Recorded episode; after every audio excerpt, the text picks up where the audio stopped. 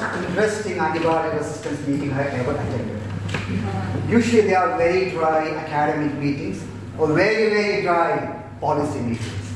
But today it's a celebration of life happening outside. So is death. Death is a celebration. And you will be amazed to know that we are facing a post antibiotic era. And patients are dying because of lack of antibiotics. And today's theme is supposed to be on 5,000 years of scientific achievement of India. And India has one of the most ancient civilizations in the world. And we have made significant achievement, significant contribution to almost every field of science. But India has one of the highest rates of antibiotic resistance in the world. Is that an achievement? Is that an achievement? No. Then why am I standing here talking to an audience on India's achievement?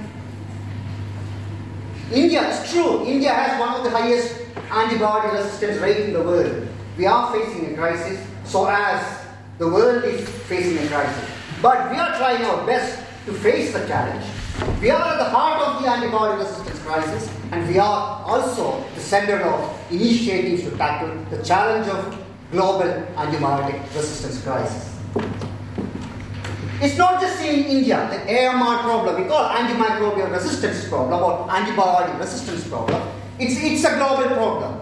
No country or continent could escape from the seriousness of antibiotic resistance crisis.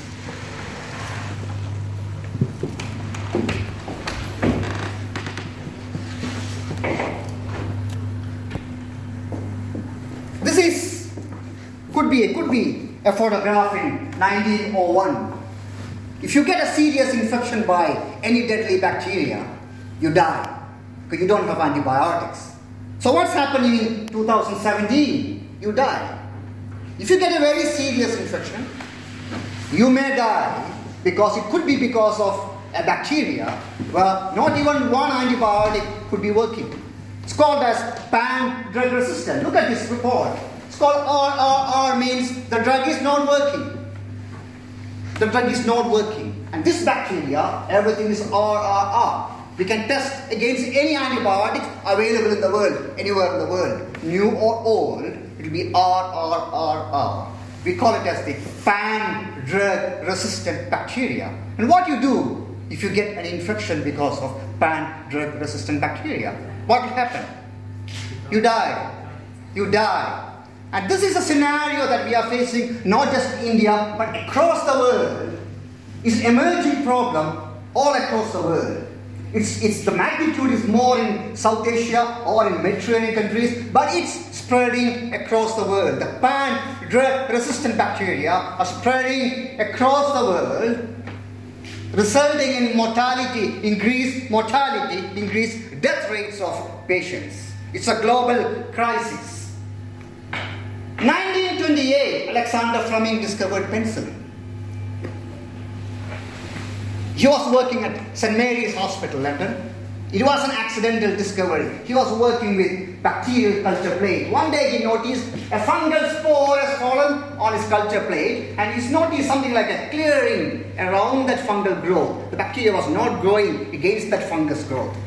And he thought maybe something, something from the fungus is preventing the bacterial growth. And that's, that's how the penicillin was discovered. It was a miracle, it was an accidental discovery. But that discovery changed the destiny, changed the history of mankind. Literally, that changed the history of mankind.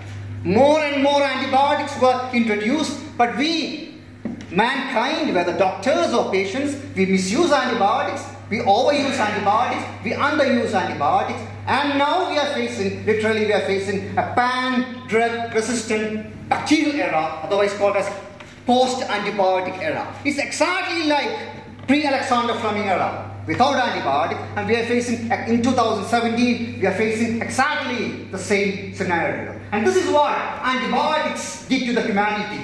Look at the curve. After introduction of antibiotics into the medical into the medical field the mortality drops significantly.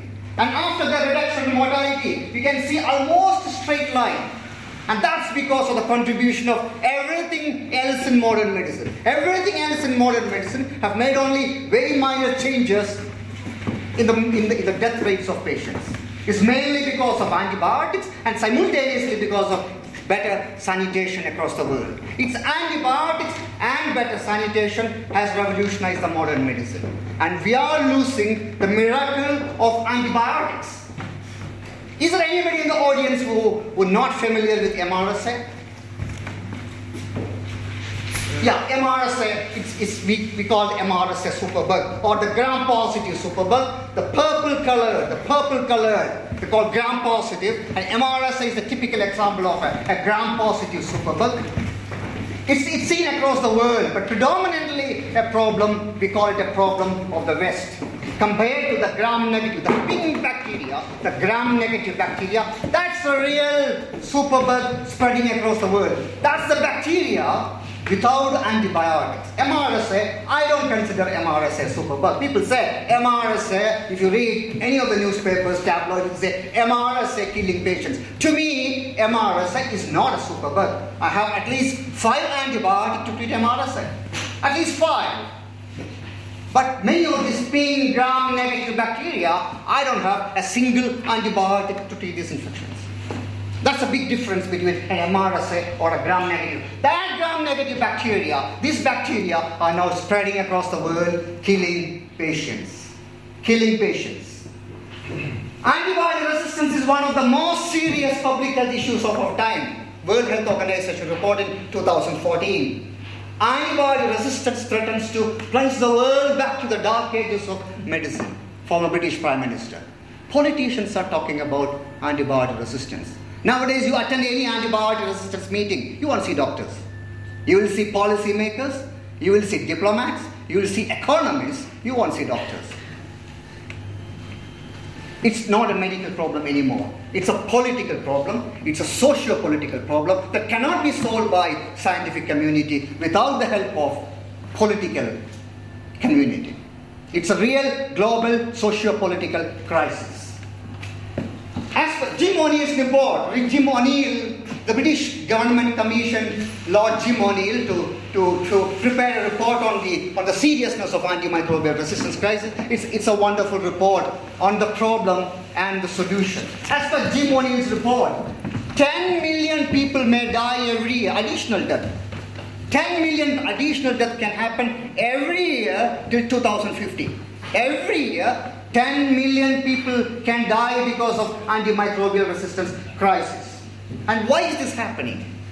Why is suddenly there is a, a crisis, a crisis without antibiotics? The bacteria has been becoming more and more resistant for years, for decades they have been becoming resistant. But the significant change is the number of new antibiotics licensed have been dropping the same rate. There has been a rapid increase in the rate of the antibiotic resistant bacteria. Similarly, there have been a drop in the license of new antibiotics because pharma industry is not investing in antibiotics. This is a this is a this is a value. Out of 40 billion dollars invested between 2003 and 2013, only 1.8 billion were invested for antibiotic development compared to 38 billion invested for research for other drugs. And why is that? Why is that? Why pharma companies are not interested in developing antibiotics? It's not really profitable. It's not really profitable. You, you, you, you have to spend at least $1.5 billion for today's rate to develop a new antibiotic. And you need at least 5 to 10 years to introduce some antibiotic into the market. And you introduce a new antibiotic, what's going to happen?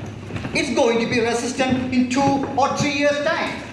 And antibiotics, one group of drugs, immediately after introduction, doctors say, don't use it, don't overuse it, don't overuse it. If you are the CEO of any company, will you invest in developing anything?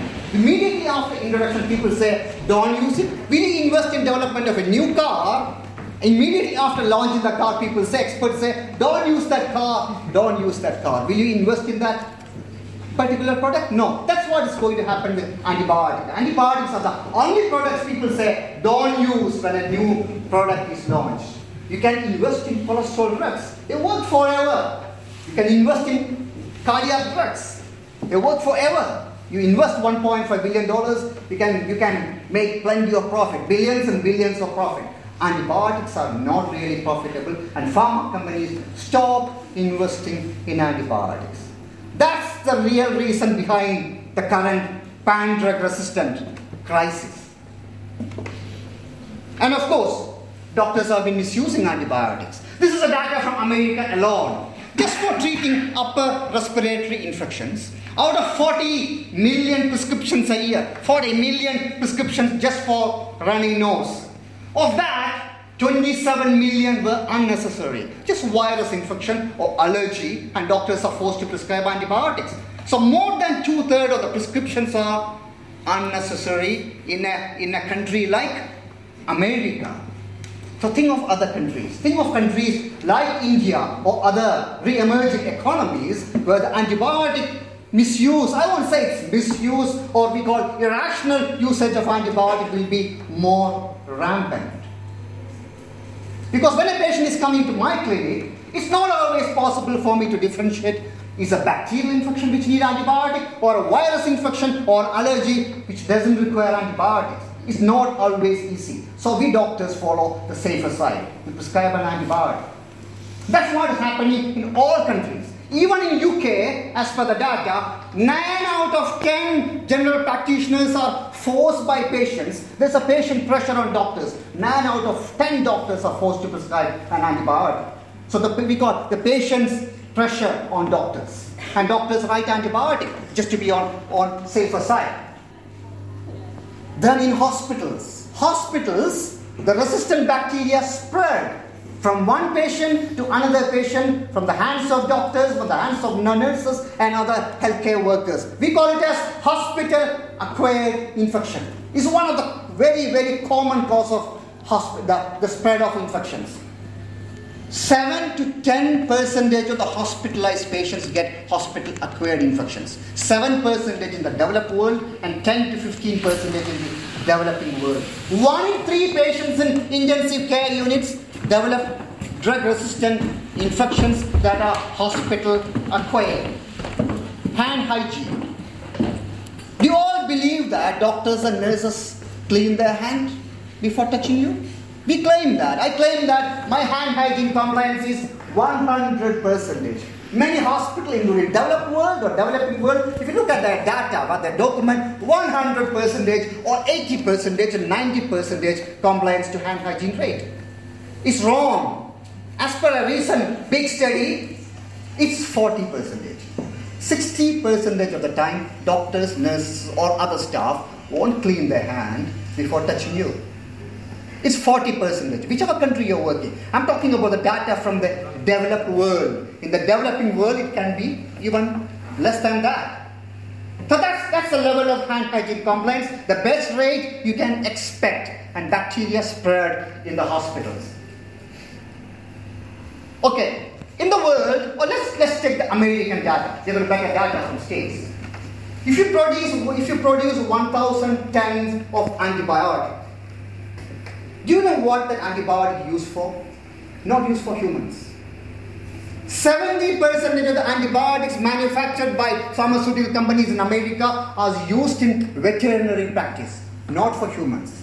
And you know why antibiotics are used in veterinary practice? Can anybody tell me? Is it for treating infections? Is it for treating infections? No. Is it for preventing infections?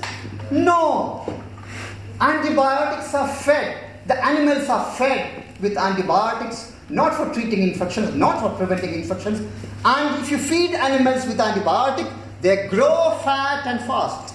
They grow fat and fast, and tons of antibiotics, tons of thousands of tons of antibiotics are used to feed animals so that they grow fat and fast.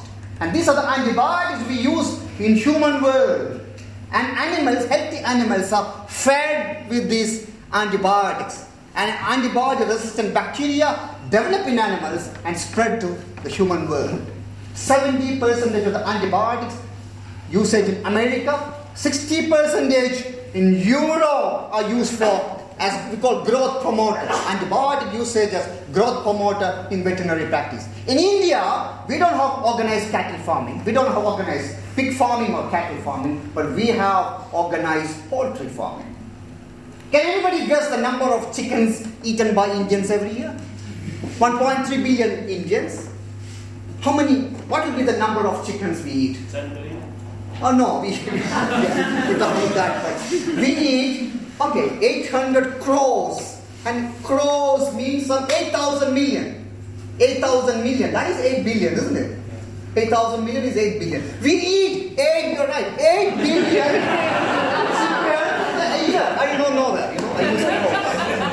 8 billion, that's a good number. 8 billion chickens a year. And we use, we use a lot of antibiotics in poultry farming, creating deadly resistant bacteria in the veterinary. Recently, I did a study, I'm, I'm still collecting data from uh, chicken, fish, vegeta- vegetables, vegetables from across the country.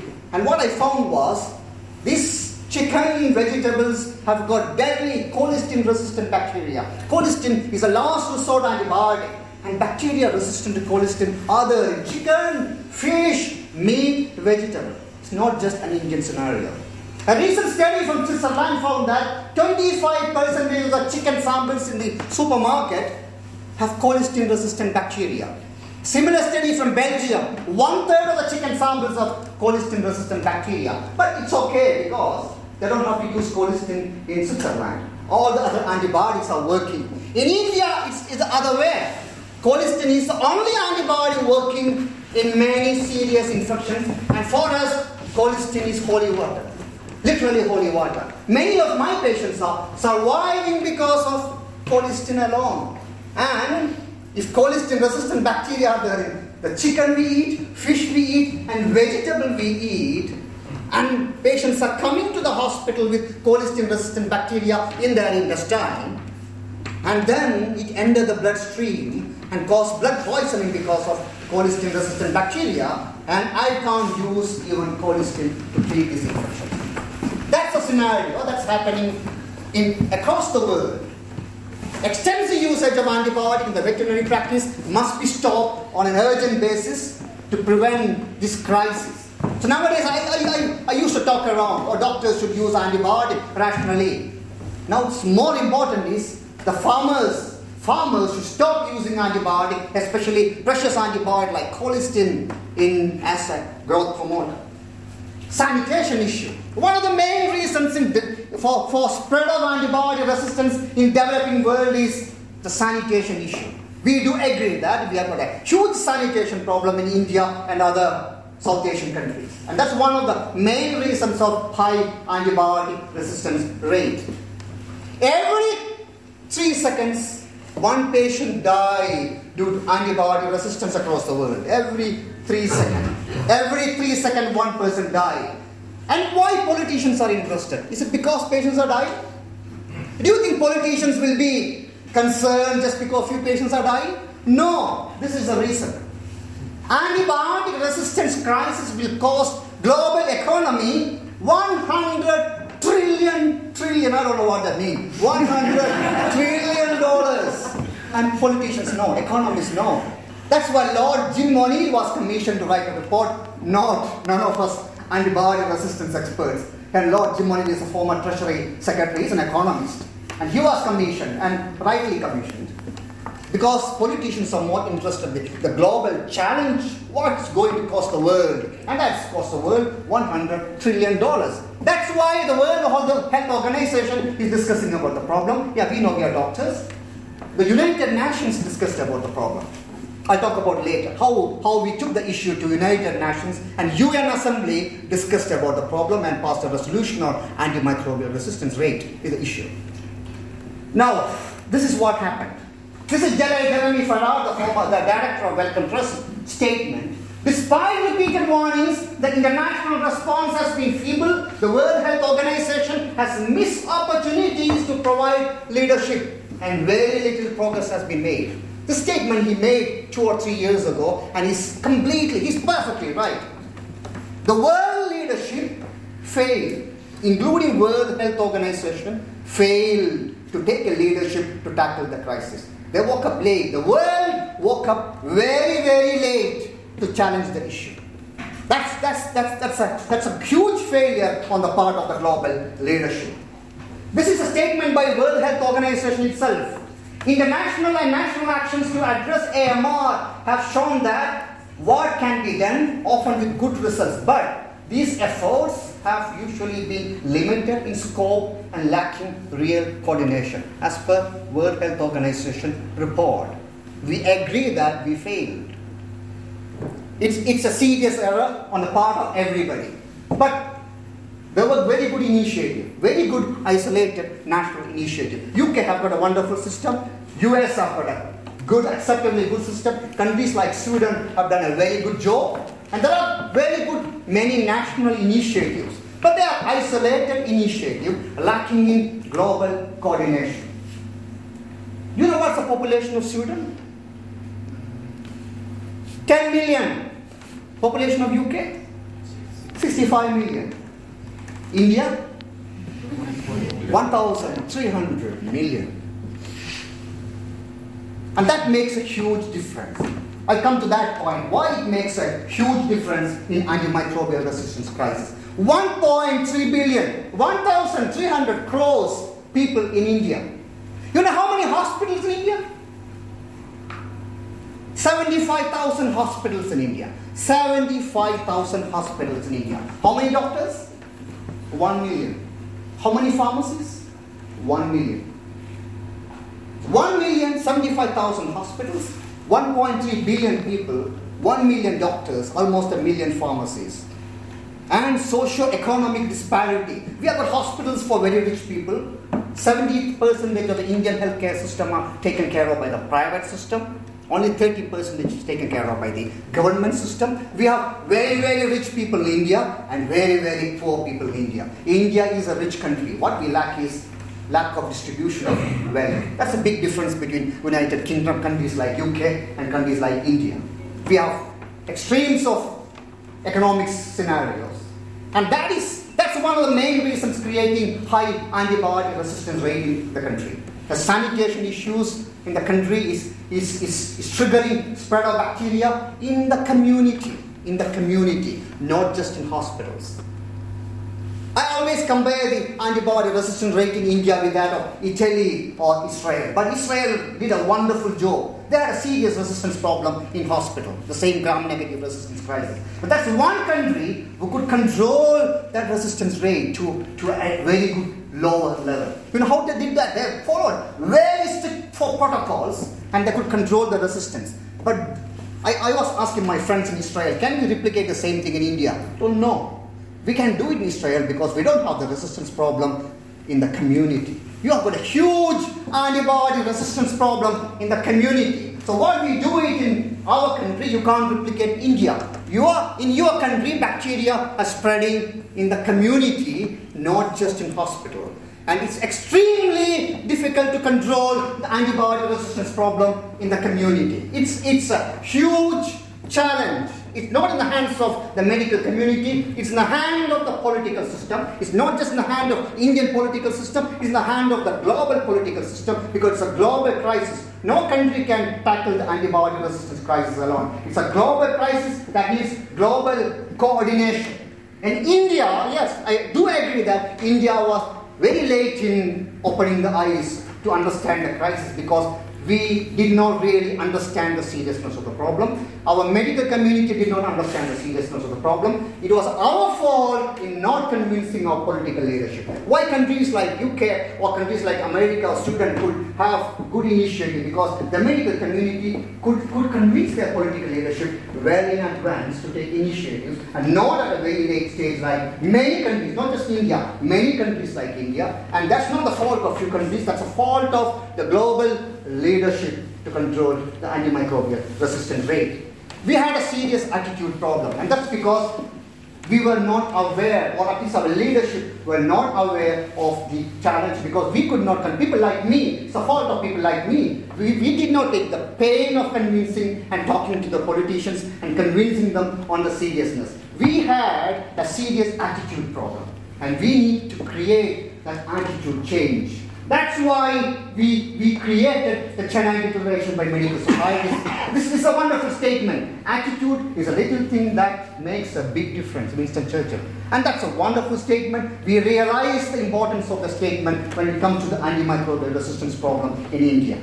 We had a serious attitude problem and we had to correct that. We have to convince ourselves and we have to convince our medical community, we have to convince our political leadership on the importance of antimicrobial resistance rate. We call in all the medical societies in the country, we call in all the all the other stakeholders, government stakeholders, and we prepared something called as Chennai Declaration. It's a position statement by medical societies in India, and we realized something. We can't be very strict in India. We can't follow very strict policies one third of the population don't have proper access to medical care.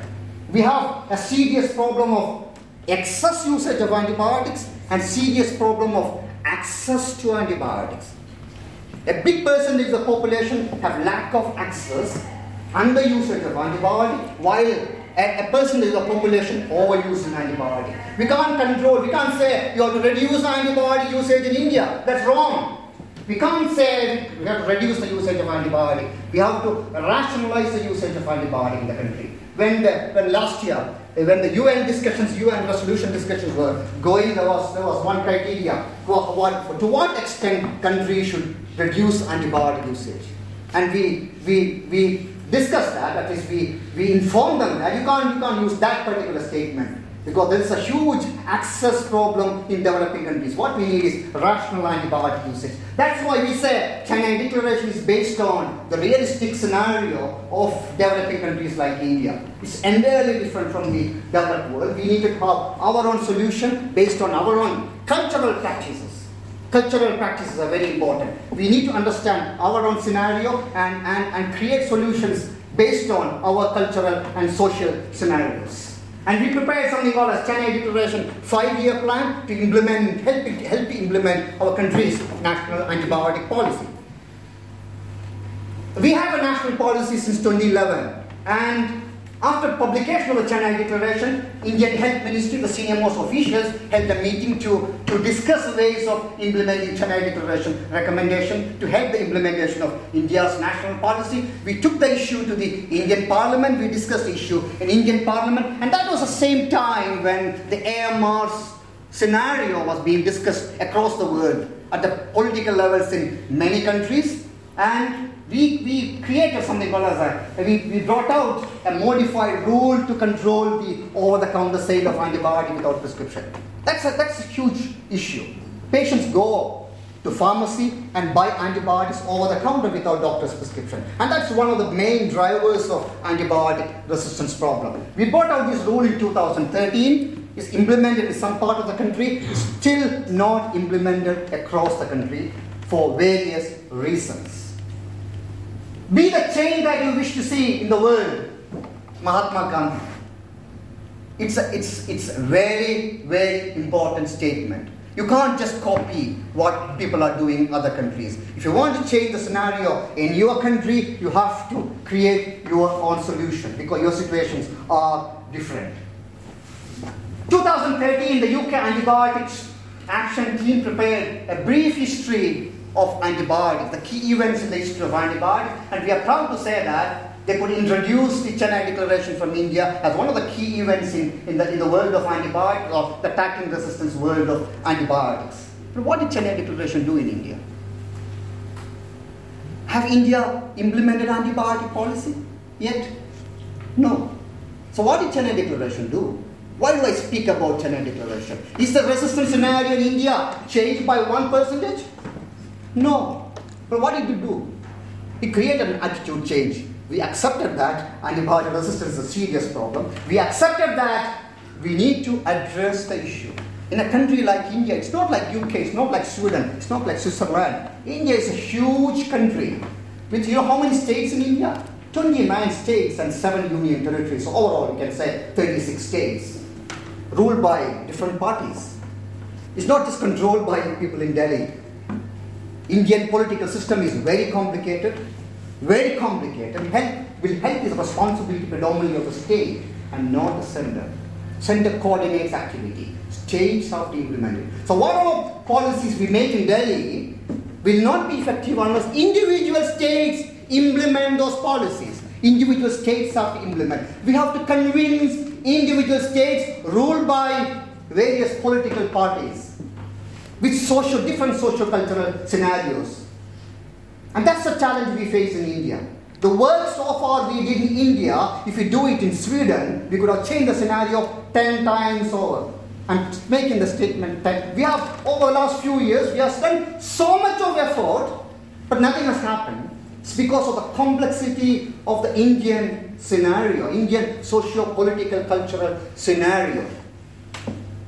There is no immediate solution for the problem in India because we don't know how really to tackle. Because we have to change the overall scenario. It's, it's, not, it's not a simple thing because antibody resistance is not dealt by doctors, it's changed, it can be dealt only by the whole socio-political system.